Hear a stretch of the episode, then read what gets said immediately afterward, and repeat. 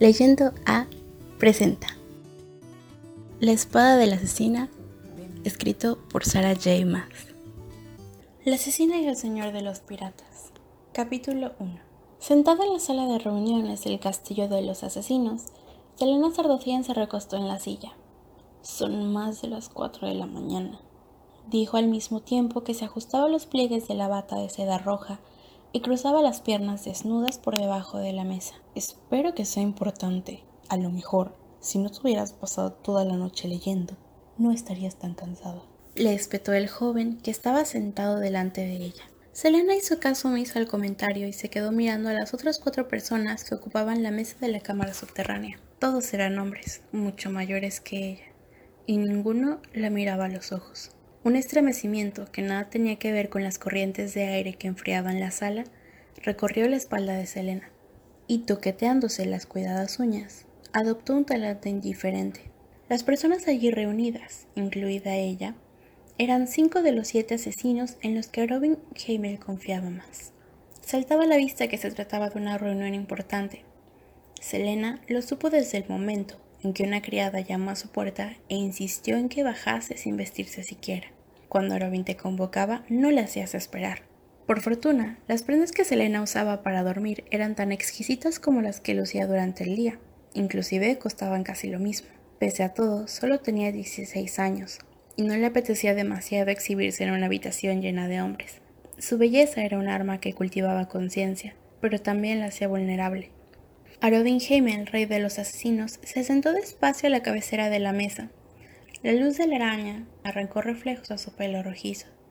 Los ojos grises del rey se posaron en los de Selena con una expresión sombría.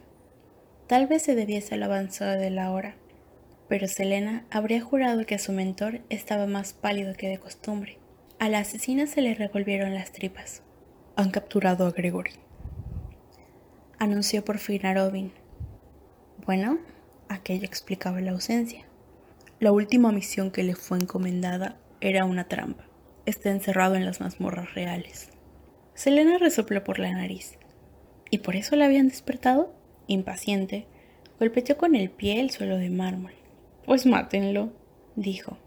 De todas formas, Gregory nunca le había caído bien. Cuando ella tenía seis años, le habían obsequiado una bolsa entera de golosinas, y Gregory, envidioso y enfadado, le había lanzado una daga a la cabeza. La asesina había interceptado la daga, naturalmente, y desde entonces Gregory guardaba una marca en la mejilla como recuerdo. Selena le había devuelto el regalo. ¿Matar a Gregory?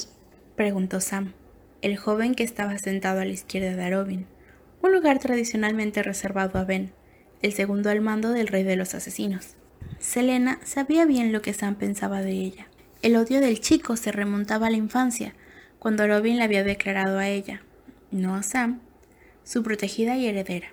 Desde aquel día, Sam aprovechaba cualquier ocasión para humillarla. El chico había cumplido ya 17 años, uno más que ella, pero no había olvidado que siempre sería el segundón.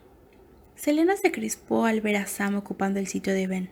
Si él llegaba a enterarse, lo estrangularía. O quizá Selena le ahorrase la molestia y lo estrangularía ella misma. La asesina miró a Robin. ¿Por qué no había reprendido a Sam por sentarse en el lugar de Ben? El rostro de Robin, aún joven pese a las canas que surcaban sus sienes, no mostraba irritación alguna. Selena detestaba la máscara de imperturbabilidad de su amo, sobre todo porque a ella misma le parecía imposible controlar su propia expresión y su temperamento. Si han capturado a Gregory, insistió Selena con parsimonia mientras se apartaba un mechón de la larga y dorada melena. Atengámonos al protocolo. Enviamos a un aprendiz a que le ponga algo en la comida. Un veneno indoloro, añadió al reparar que su comentario era mal recibido entre los presentes. Lo suficiente para impedir que hable, algo que Gregory seguramente haría si lo habían encerrado en las mazmorras reales. Los criminales que iban a parar allí casi nunca salían, como mínimo no con vida, y apenas reconocibles. Nadie conocía la ubicación de la guardia de los asesinos, y Selena había aprendido que debía mantener el secreto hasta el último aliento. Pese a todo, si algún día llegara a revelarlo, nadie creería que aquel palacio situado en una de las calles más respetables de Rithow albergara a algunos de los asesinos más peligrosos del mundo. ¿Qué mejor escondrijo que un caserón situado en plena capital? ¿Y si ya ha hablado?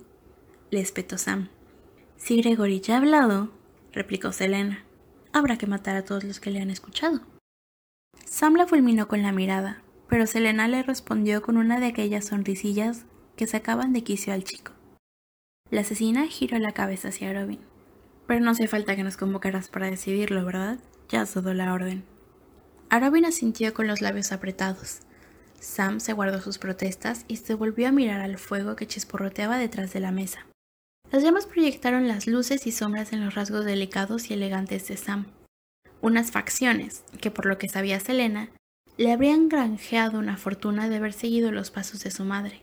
La mujer, sin embargo, había optado por dejarla al cuidado de los asesinos y no de los cortesanos antes de morir. Se hizo el silencio, que se volvió insoportable cuando Robin suspiró. Algo iba mal. ¿Qué pasa? preguntó Selena inclinándose hacia adelante. Los demás asesinos tenían las miradas clavadas en la mesa. Lo que fuera, ya lo sabían.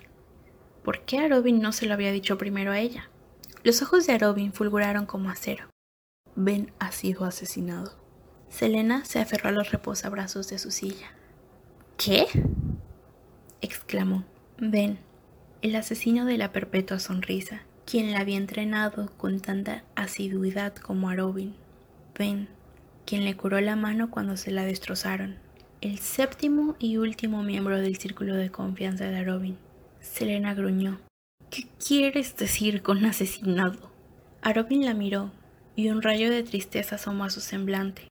Él era cinco años mayor que Ben, pero se habían criado juntos. Habían entrenado juntos. Ben se había asegurado de que su amigo fuese proclamado único rey de los asesinos. Había aceptado su posición de segundo al mando sin quejarse jamás. A Selena se le hizo un nudo en la garganta.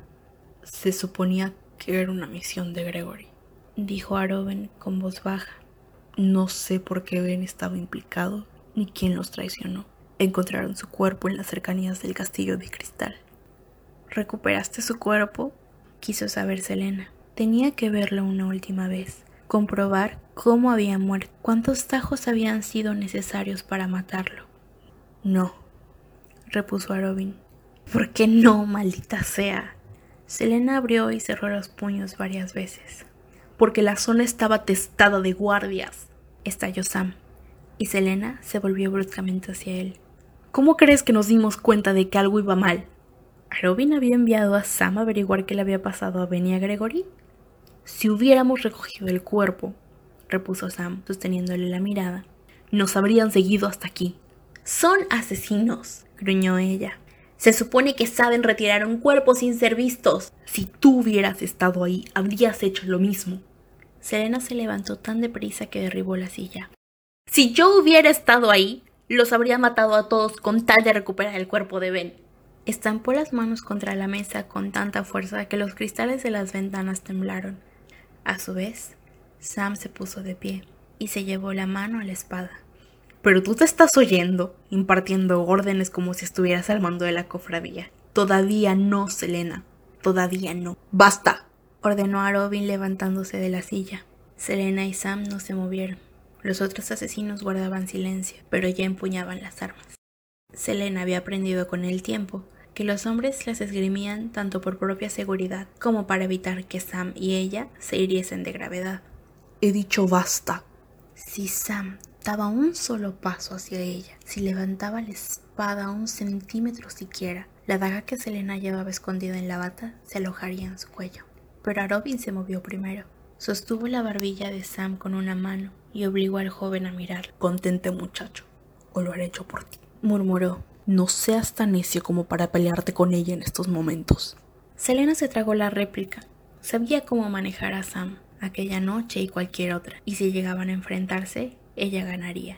Ella siempre le ganaba. Sin embargo, el chico soltó la empuñadura de la espada. Al cabo de un momento, a Robin le liberó la barbilla, pero no se apartó de él. Con la mirada gacha, Sam se alejó al otro extremo de la sala, se cruzó de brazos y se apoyó contra el muro de piedra. Aún estaba al alcance de la daga de Selena. Un golpe de muñeca y la sangre emanaría a chorros de su garganta. Selena, dijo a Robin. La voz resonó en el silencio de la cámara. Ya se había derramado suficiente sangre aquella noche, no necesitaban otro asesino muerto. Ben se había ido para siempre, y Selena jamás volvería a cruzarse con él en los pasillos. Ben ya no le curaría las heridas con sus manos frías y expertas, no volvería a arrancarle carcajadas con sus bromas y sus chistes verdes. Selena volvió a llamarla a Robin. de acá, espetó Selena. Dobló el cuello y se pasó una mano por la melena dorada. Se encaminó a la puerta, pero se detuvo en el umbral. Solo para que sepan, Selena miró a Sam, aunque se dirigía a todos los asesinos. Voy a recuperar el cuerpo de Ben.